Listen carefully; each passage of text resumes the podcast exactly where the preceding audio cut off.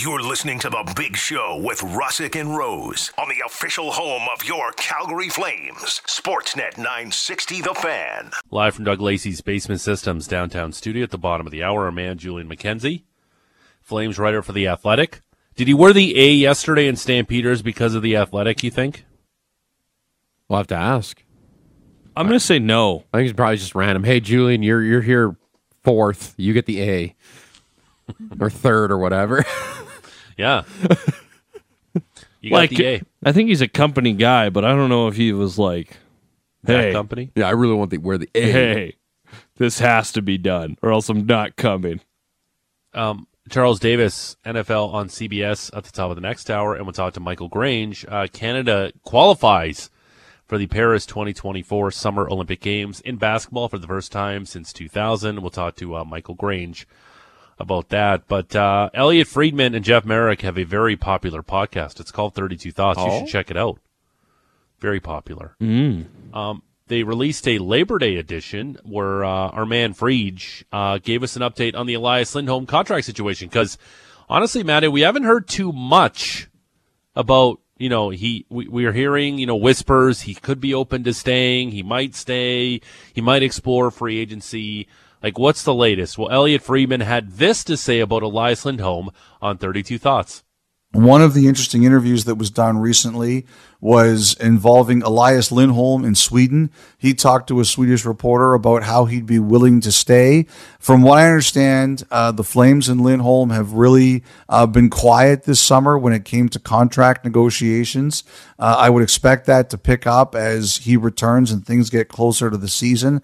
I think the Flames were prepared after they made some of their decisions, trading Tyler Toffoli and uh, hearing you know that Noah Hanifin was not going to extend, that they were prepared to let things play out a little bit over the summer. Everybody gets some downtime, just relax and refresh, and they get back to those conversations around now or in the near future. So I would expect things with Lindholm to pick up a bit, but I don't think anything's imminent there. Uh, despite what Lindholm said to the Swedish reporter, that's good news for the Flames and their fans, but everybody has to get to a place where they're comfortable.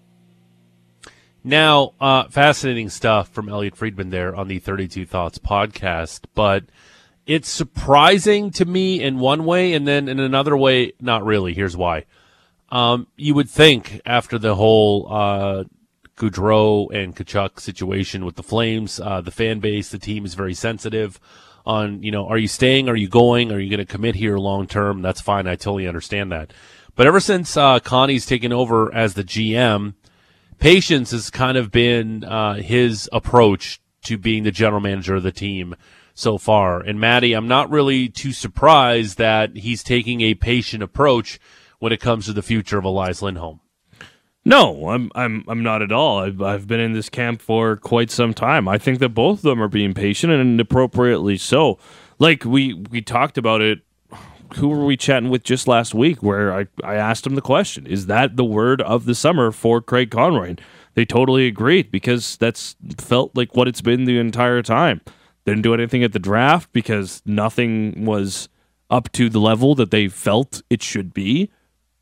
Kept patient, waited it out, eventually traded Tyler Toffoli. It is what it is. You move on from that one.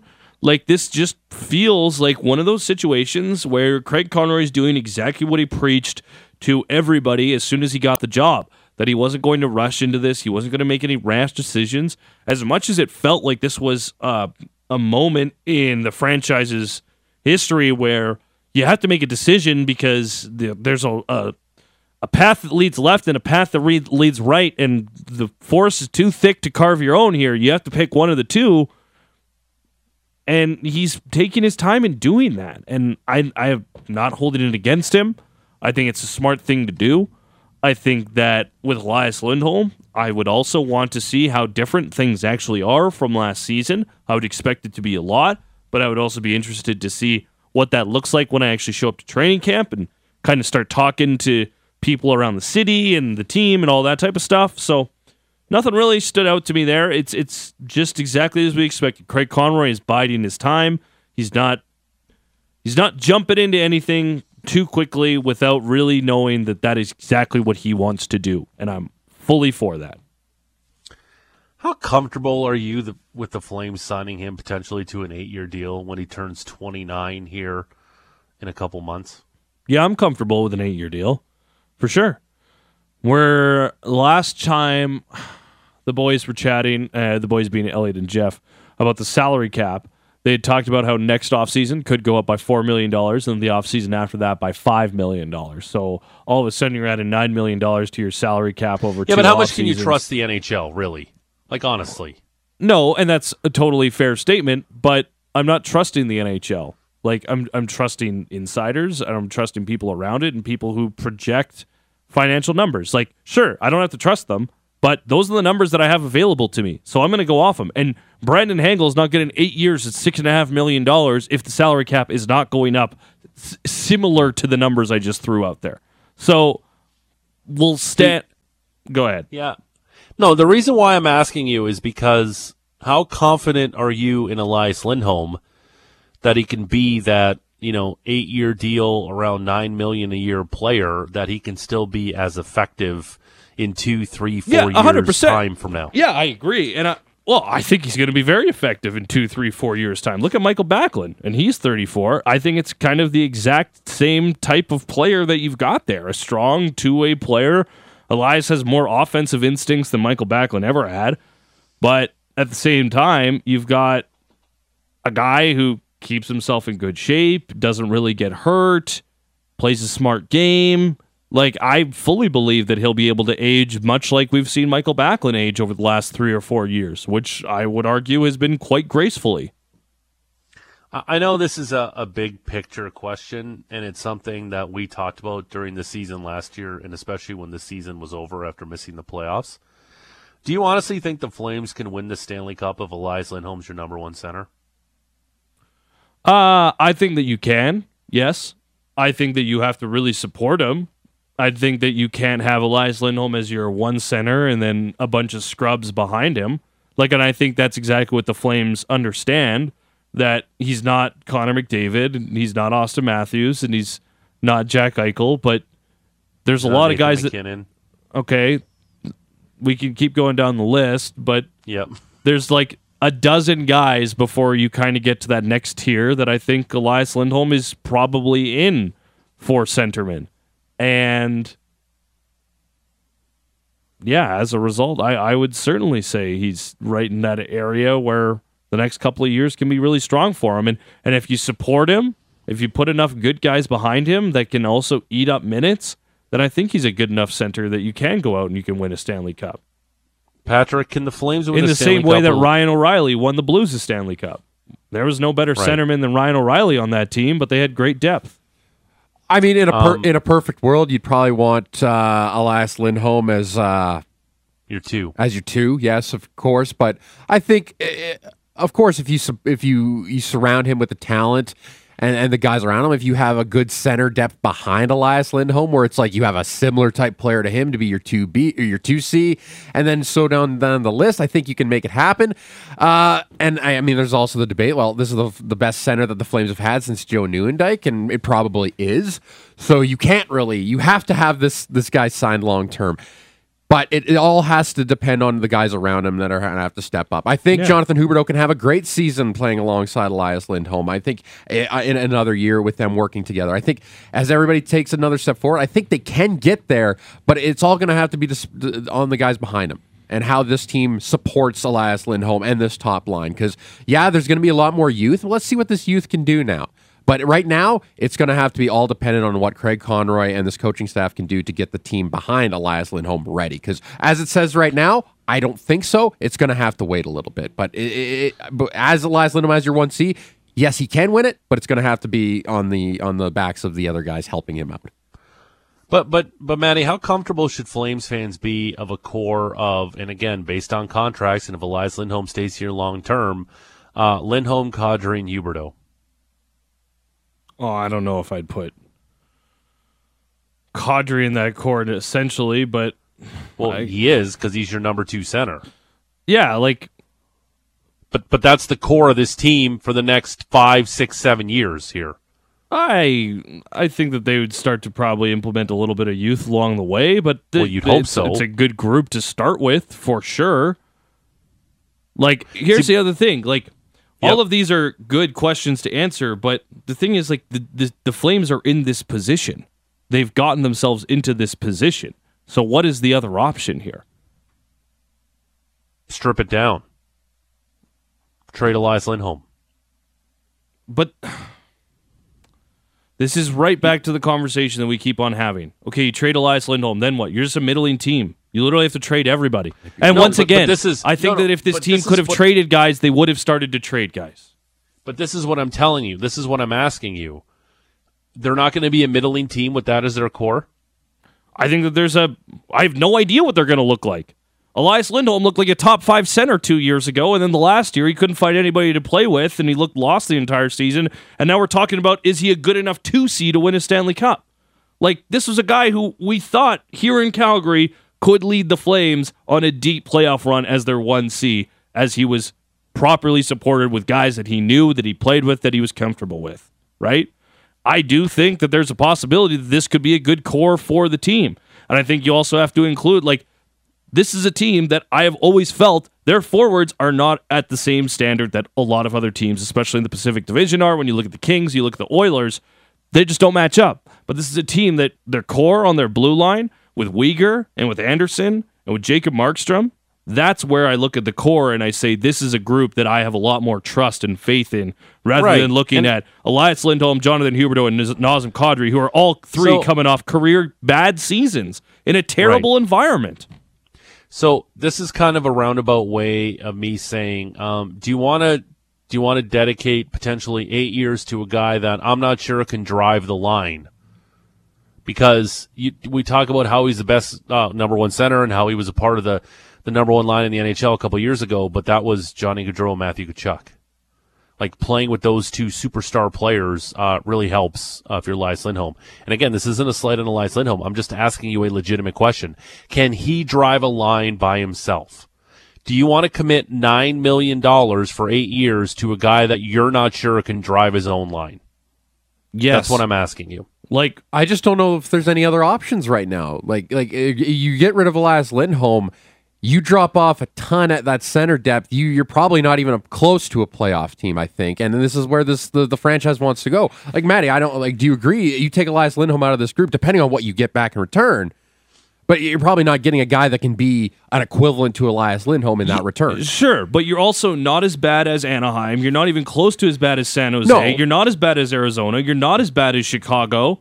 But Like, I- I there's get- so many more teams in just the Yeah. West that are worse than you. Like, you're not gonna- Mm-hmm. So all of a sudden, you're talking to me about going back and going to the lottery and trying to get a centerman and build through the draft, et cetera, et Yeah. cetera. And you're talking about a five year rebuild No. at least. And this isn't a team that's No, bad enough to bottom out. You're not gonna So all of a sudden, you're Yeah. dra- you're drafting at nine or ten, and you're getting the exactly what same. they've exactly More the same as they've so been the last saying, 15 years. Why don't you just say, hey, Sign the You guy. had a bad year, sign the guy, and go. And, and here's the thing: if you're bad, then then trade him Because, like you said, in two years, that contract is going to be pretty dang normal for that type it's of player. It's going to be fine.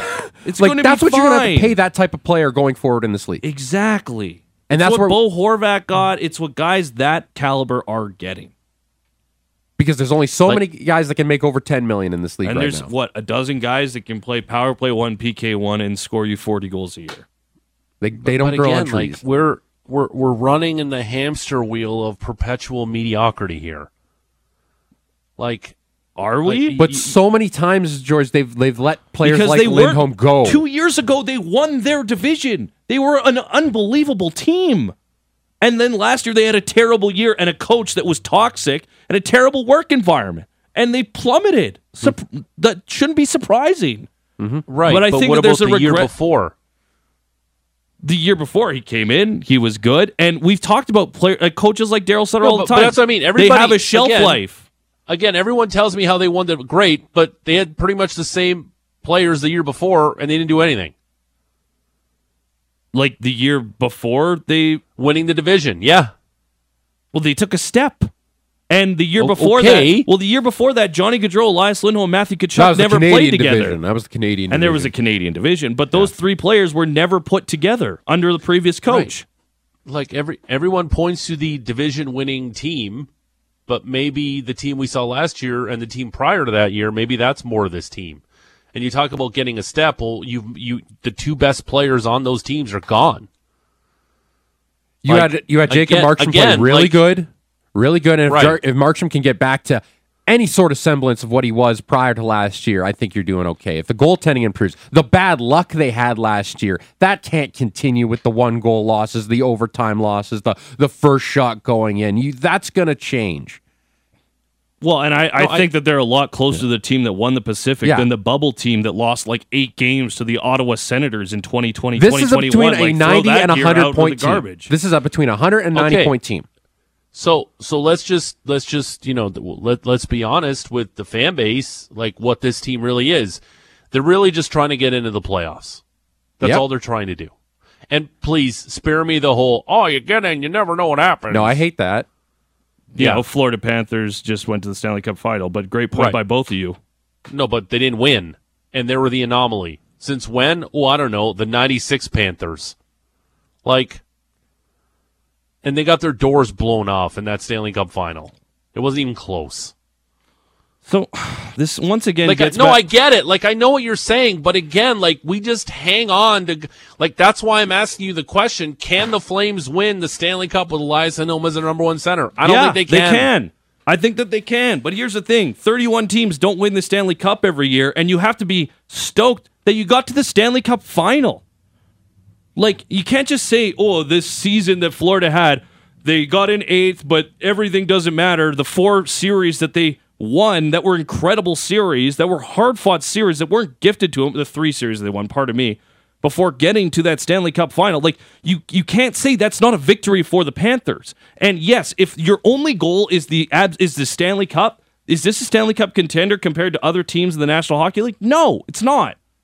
But at the same time, you, you can't just say, hey, if we're not one of five teams that on paper the beginning of the year think we can win the Stanley Cup, throw everything out and start over and scrap it. Because what are you getting? You're getting a fourth, fifth overall pick, guaranteed. Maybe you win a lottery and get up to one or two. But what year do you win a lottery? Do you win a Alexis Lafreniere lottery? Do you win a Steven Stamkos lottery? Do you win a Nail Yakupov lottery? You have no idea what you're doing. Yeah, but you're telling me. But when has it happened? What When when have they went down that road to be that team? quite recently when they drafted Sam Bennett fourth overall and Sean Monahan get it. sixth overall. And I get it, but it wasn't long term. it was as Like, long term as bad it could have years. been. What? Again, again, like They, the 14-15 team caught lightning in a bottle and, and made the playoffs when probably they shouldn't have. Yeah, and, and then they bought and and then all of a sudden you're not drafting anyone. But that's what happens in sports. You draft Yeah. bad, and then your players get better the half quicker you can't than you plan to be expected. bad. You can really plan to be bad for five years, but you can't always plan to be five five years because these guys like, yeah, we're players. We want to play. How many people thought I Vegas was going to suck in their expansion year? A I bunch of these misfits trying to Yeah. glue gel together. That's the beauty Players of sports. win, man. You never know. These guys just bond together and they will drag themselves to it. Like, who thought the Bruins were going to win the regular season last year? That's the beauty of hockey compared to the other three major sports. Way more is that this thing is random as hell, and I love it listen, for it. I, I'm not, I'm not disagreeing with the randomness of sports. I'm just saying that you have to put yourself in a position where you have the horses to win a championship. And whatever happens during the season, injuries happen, puck luck's a part of it. I get all of that stuff that you're saying. I'm just saying you need to put yourself in a position to legitimately win a Stanley Cup. And then the chips may, like all these things are just like, oh, well, if this goes this way, if this breaks this way. Like that's, that's what I'm just saying here. Like, do you want to commit to a guy that you're not entirely sure can help you ultimately win a Stanley Cup as your number one center, in my opinion? That's all I'm asking. And you can tell me that all these things can happen in the Panthers, I get it. But even in this in even in this division, like look at the centerman they have. He's what? The fifth best centerman in this division? Like that's what I'm asking you. And you can tell me about randomness of sports and playoff runs and this and that. That's great. I'm just saying heading into a year, you have to have the horses to potentially win you a Stanley Cup and you just hope things break your way. And I'm not sure the Flames have the roster or the players to do that ultimately. And you're right, they're too good to suck. They're too good to suck right now. That's the problem too. But they've never been, you know, for an extended period. Look at the Blackhawks. disaster for the last few years, hit the jackpot. But then you have teams like the Sabres who perpetually stink. But waking up this morning, Maddie, what fan base would you rather be? A Sabres fan or a Flames fan? Al- Always a Flames fan, but I understand Okay, your oh, question. well, because you live in Buffalo. I get it, but I'm just saying roster wise. live in Calgary, but yeah, I know what you Roster wise. Yeah, they've got they've got a good Yeah. roster. Yeah, I they've know. done a good job drafting and being the butt end of a joke for a decade plus. They literally went through two rebuilds. So don't look at the Sabres and tell me just do that. Just go The through Avalanche 15 years of being a terrible organization. If no Maddie, one the Avalanche were a joke. and everybody will lose, and nobody will care about the team for a decade, and whatever. They'll just go out, they'll play their 82 games, and April 10th will roll around, and we'll all go on vacation, and then June will come around, and they'll draft seventh or eighth overall, and then boom, they'll be mediocre. It'll be great. Can't wait. Um, we got to get to Julian McKenzie. Uh, apologies to Julian McKenzie. Uh, the conversation went long. I'm going to ask him that question right after the break. Can the Flames win the Stanley Cup with Elias Lindholm as their 1C? We'll do that next. Sorry, Julian. It's the big show. Russick and Rose. Sportsnet 960, the fan. Live from Doug Lacey's Basement Systems downtown studio, it's the big show, Russick and Rose. Sportsnet 960, the fan. At the top of the hour, Charles Davis, NFL on CBS. The season kicks off in less than 48 hours. No, actually, it doesn't. It's more than 48 hours. But whatever. Thursday night. We'll talk to Michael Grange from Sportsnet at 8:30. Canada punches their ticket to the Olympics in basketball in 2024. And what if your dream flight, what if a flight you've saved up your entire life for was ruined because of this? We'll do that later on in the show. But right now, our man on the Atlas Pizza and Sports Bar guest hotline does a terrific job covering the Calgary Flames for the Athletic. We say good morning to Julian McKenzie. Hello, friend. How are you? Hello, friend. Good to hear your voice, Matty Rose. Also, good to hear your voice as well. Hi. Um, we saw the uh, picture on the uh, social media last night. Uh, you were at the Stamps game with John Bender. How did you get the A? How did that process happen? It was very random. Uh, they asked me for uh, the size of shirt that I wanted. I was told, uh, well, first I, I said I wanted to wear medium, and I was okay with wearing a large. And then someone dropped out at the last second. Uh, it may or may not have been Patrick Steinberg, but we don't know. Oh, Uh, Oh, and boy. Then Wow. uh, I uh, was given a large, and then all of a sudden they put out the order uh, from S to the other S for Stampeders, and then I see I'm the A. So I'm like, all right, cool. Uh, I'm wearing the A. And then outside we're tailgating, and they're doing all these other random names like, oh, let's do stamps, and then they just throw me in there. Oh, let's do tramps, and then they throw me in there. Oh, let's do tap or all these other ones. It's just A A A A A. Can I buy a vowel? Julian's just the, Seriously. the Wheel of Fortune board. Seriously, it was just getting taught. That was a great way to, to get to know everybody because at that point I had only known uh, Bender and uh, and uh, Ryan Pinder was also there too, but like everyone else, I I didn't really know. So it was just a nice way to get acclimatized to, to everybody. It was a really fun time. I really enjoyed it. Okay, um, I'm glad you uh, you had a lot of fun. I'm just trying to think of more uh, things that you could s- spell with Stampeders. Um, Uh, I have I have photos. Of, Damp. Yeah, please damp. those in. Damps. Damp could have been done. We didn't Damps. do dump. Damps. I have a friend guys named come up Damps with. actually. I actually have a friend What? named Damps. Really? So Is that a Yeah, nickname? so so it's his nickname. Um, Well, of course. his uh, nickname is Damps. Uh, he he he used to cut hair back in the day. He you know how like you're giving DAP to somebody like we know DAP like D A P S.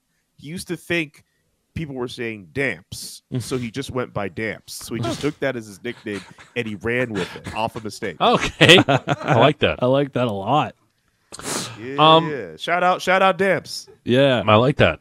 I like that. Um, Julian, we played the uh, the clip of Elliotte Friedman talking about that uh, the Flames and Elias Lindholm will have a lot more serious contract extension talks once Elias comes back to Calgary. But the question uh, we were talking about, um, we had a discussion before we jumped on. I'm sure you heard of it while we had you on hold. Apologies uh, for being so late to getting to you. Can the Flames win the Stanley Cup with Elias Lindholm as their number one center? First off, you don't have to apologize to me for anything because that was really good radio between you both. Really good discussion.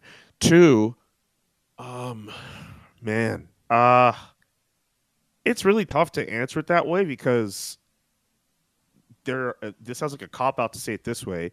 There are a bunch of factors that could work out their way that could put them in a position to do it if Elias Lindholm is their number one center. But uh, at the same time, like it, he isn't the best center in the division. You're absolutely right when you say five because Calgary has, sorry, Edmonton has two top three centers or two top two centers in Connor McDavid and Leon Draisaitl. That makes it difficult. Um, at the same time, if you part ways with Elias Lindholm and you're parting ways with some of those other pending UFAs and you start this aggressive retool, I'm of the belief you can't get a rebuild done right away. And I get that people are like, oh, but those guys have NMCs. You can ask them to to move and all that. Okay, who has the salary cap space to take on all those con- all those contracts, especially if guys like Markstrom and Huberdeau and Kadri are guys you want off the books, and they're coming off bad years. So I feel like at least for this year, if you're in a position where you could at least try, I say try, and then hope that some of the guys you're counting on to offload if you want to go to that point actually have good years this year, and then you think, okay, well, you know what? We tried our best. It didn't work. It's time to move on from everybody. Maybe next off season as an idea. But even then, it's not necessarily the greatest situation. Like I, I really feel if you're if you're the Flames, you really should have figured something out with Elias Lindholm now. Because if you play through this season, Mm. you're playing through a really risky time, man. Like he could have a really good year and think, okay, well, I had another year close to that career season I had. I want a little bit more money than what I thought I was going to be asking for. Not to mention that cap is supposed to, supposed to go up next year, right? He could ask for more money if he has himself a good year, or if he has himself a not so good year, and maybe teams are like, eh, I don't know if we want to trade for him. You're, you're going to lose him for nothing. Like it's it's a bit of a risk. Also, he's like, what is his age? 28 season, gonna be 29, getting closer to that 30 year old hill. Imagine if you're the Flames and you're thinking, hey man, you had a really good year. We want to sign you long term, and you're closer to exiting your prime. That's also a bit of a risk there. Uh, it's a little bit more comfortable to do that now, I guess, when you still have more years of his prime to lock in compared to next summer. It's a bit of a weird song and dance, and maybe I'm not going at it as perfectly as I would like. It is 7:41 in the morning, but I think with Elias Lindholm, it's a bit of a weird. It continues to be a weird situation, and the longer it goes, the more risk the Flames put themselves into. But to answer your question, with the roster that they have right now, he gives them the best chance at competing at a Stanley Cup. But in the grand scheme of things, I could understand why you feel he isn't the guy to put you there. Uh, and you would need a much stronger center depth to put you in that position to win a Stanley Cup. Do you think the Flames' mandate as an organization right now is more just to make the playoffs and not legitimately win the Stanley Cup? I I think hmm I think if you ask those guys, they I mean and I get they'd be well have the expectations every year to win the Stanley I Cup. get it. Realistic Right. expectations here. Here's my thinking. And this is just and we haven't even heard from those guys yet ahead of training camp. I think considering the fact that the roster largely remains the same beyond Tyler Toffoli being traded, I think this roster thinks I think those guys think they could do better than just make the playoffs. I think when you look at the expectations they probably set for themselves last year, Rasmus Andersson throughout the year was saying no one had bigger expectations than us.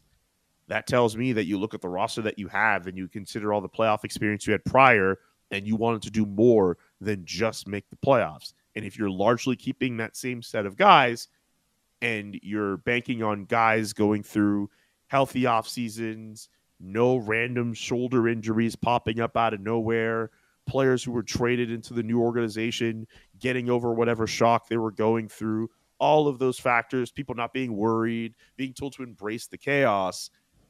I don't know about you. That doesn't sound like a team that just wants to make the playoffs, in my view. Are they a team that could just make the playoffs on paper when you look at what Vegas and Edmonton could look like? That's a different story in itself. But I, I, to me, at least with the way this roster is constructed, with all the pieces, well, things they're able to do, this team seems like they're comfortable running it back with those guys, and they think they could make the playoffs and go beyond that. I don't know if I agree with that, but I don't know if I disagree with that either. How much time this season do you think you'd give before you feel like you're going to have a good idea of which the next direction will be? Because for me, it feels like I got to see some of this season before I really decide what I feel would be the best direction for the club. I think at the new year, you get a better idea Mm. of, of what the team is at. We say American Thanksgiving is that marker where we say uh, teams that are in a playoff position, they're likely to make it. Teams that aren't in a playoff position, they're likely to fall out. The Calgary Flames, I believe, were in a playoff position at Thanksgiving last year, but a lot of those worries and troubling play, they had they were starting they were knee deep in that, honestly. Uh, and then they eventually fell out. We know how that season ended. I think once you get into the new year, you see where this team is positioned. Are they in a top three spot in the Pacific Division? Are they clinging on? Is it similar to what we saw last year where maybe they have a decent start, but it just isn't working and they're fighting for a playoff spot? Then you start to make some changes, I think. If you're fighting, I think if you're the Flames and you're fighting for a playoff spot, that's not good enough. You have to start offloading some pieces. Yeah, and hmm, so many questions happen after that. Like, I wonder the big, Absolutely. like one of the biggest things for me is what is Jonathan Huberdeau going to look like early on, and not necessarily even just on the ice. Because one of the things that you know, you listen to Elliotte Friedman at the end of last season in the offseason, he talked about how Jonathan Huberdeau was one of the guys that was always an organizer down in Florida. He always organized the team parties. He always made sure everyone was close together, all that type of stuff. I want to hear these guys are hanging out. I want to hear they're close together. I want to see him on the ice doing his whole thing. But I think that a big part of Jonathan Huberdeau on the ice would be being comfortable off the ice. And I just wonder if that would be a, a part of it to kind of get an eye on as well. Absolutely. I mean, the one big question I have about Jonathan, I have about Jonathan Huberdeau, where do you play him? Think. I mean, think about it. Where do you play him? Where do you start him this year? Are you going to try Huberdeau Lindholm again? That didn't necessarily work all that well, as well as they would have wanted. It got to a point where he was bouncing around him and, and Lindholm, him and Kadri, him and Michael Backlund were a thing and and I get that some of that had to do with the previous head coach, and I get that they have to account for Marc Savard coming in and Ryan Huska uh, being promoted as well, and maybe some of those changes offensively could make it a little bit better for Jonathan Huberdeau to play on the top line with Elias Lindholm. But until then, I mean, that's still some adjustment he's going to have to do with that. But Jonathan Huberdeau wanted these changes, so we'll see. But if it's going to put him in a position where he'll be a little bit more suited offensively, maybe it'll help. But I have questions about where he's going to fit. I mean, he should be left wing number one to start off training camp. You probably run those two back again, Lindholm and, and, and Huberdeau. But if it doesn't work again, I'm very curious about how you organize that because you need Jonathan Huberdeau to play at a high level. I saw I saw the ESPN projections, fifty something points. Like I, I think. Are you kidding me? that. We all, we all know he's better than that. I'm Yeah. not saying he's like I don't get it, man. I and that and, and that brings it up to that that whole thing you were de- debating about too. Like I have a hard time thinking that Jonathan Huberdeau is this trash ass player who's just going to be a 50 something player. I know there are some guys who are going to say, "Oh no, a lot of his pl- his points are low calorie points." This guy on his best day could still be a 70, 80 point player, man. I don't know if that's a guy who you want on your roster while you're trying to tank. And this and this team is too good to tank.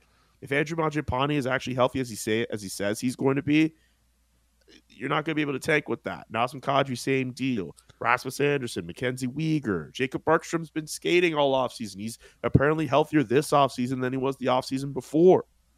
This is not a team. This is a t- and, and with Elias Lindholm in the fold, you could at least make a run of things, man. Like I don't know how. And even if you offload from him, you get rid of him. You get rid of Hanifin. You get rid of uh, Michael Backlund. Like it's just still too many decent players on this roster for you to properly rebuild right away. It's going to take a bit of pain to to go through, and considering the play the pain that Flames fans have gone through, I don't know. If I was a fan, I'd rather at least see them try than at least see them try to fail and then go through the pain of that. Like Mandy brought up a really good point. The Buffalo Sabres are who they are now after two failed rebuilds. Well, one failed Um, rebuild and the second rebuild kind of working.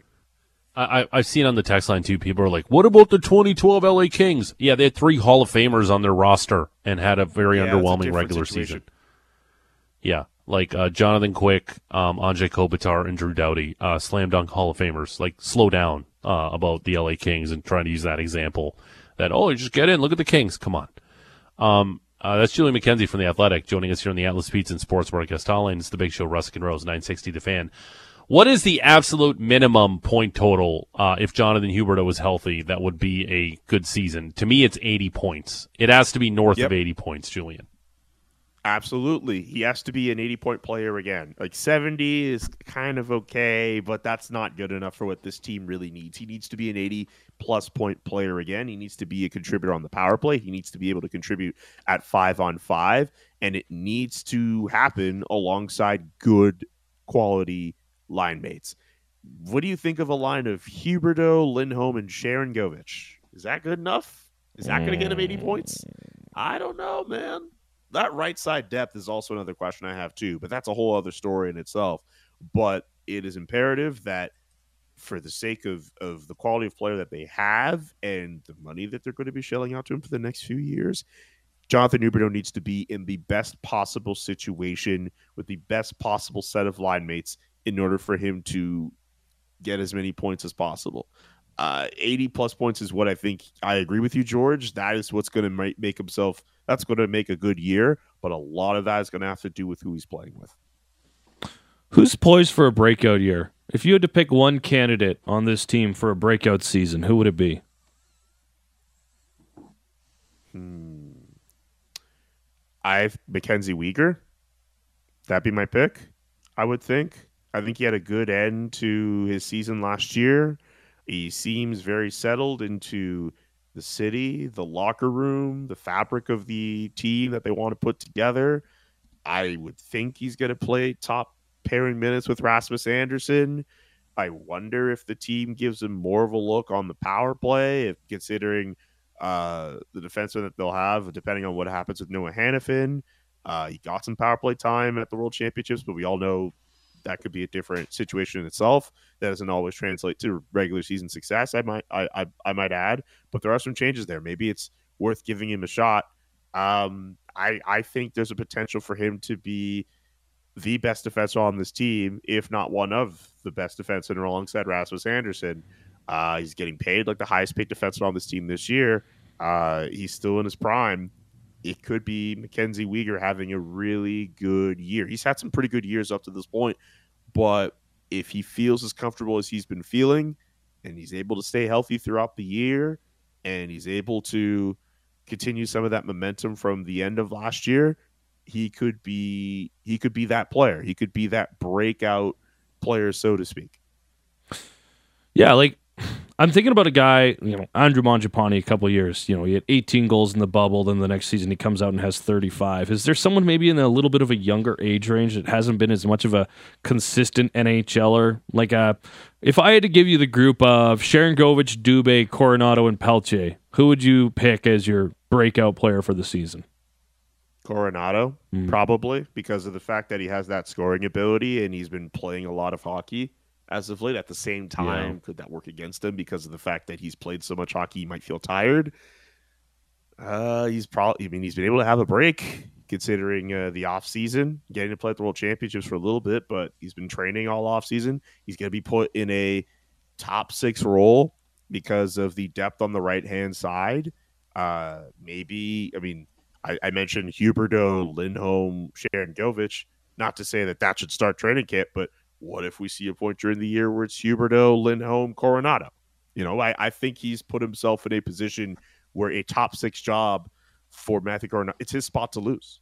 Unless this team gets creative and adds another piece that can play on that side, there's an opportunity for him to, to do well. And yes, they could move Andrew Mangiapane to the other side too. Maybe you could even do Huberdeau, Lindholm, Mangiapane. That's actually a pretty good idea. But if you're Matthew Coronato, there's a spot for you. There's an opportunity for you to play top six minutes somewhere along the lineup. There's an opportunity for you to play with skilled players. There's an opportunity for you to play regular season minutes at a consistent pace and not just sit in the press box and wonder how things go. It could be Matthew Coronato. He showed a lot in that last game uh, against San Jose, and then playing with Team USA at the World Championships, where you're thinking that when it comes time for him to return to Calgary, you can't not give him a shot. Uh, as far as I'm concerned, I would think in terms of some of the younger players are going to put into that lineup, him and Pelletier have the best chances of anyone, considering the games they were able to get in last year and what they've shown in that time. Even if Coronato only got that one game, he still had that whole summer after him uh, to impress.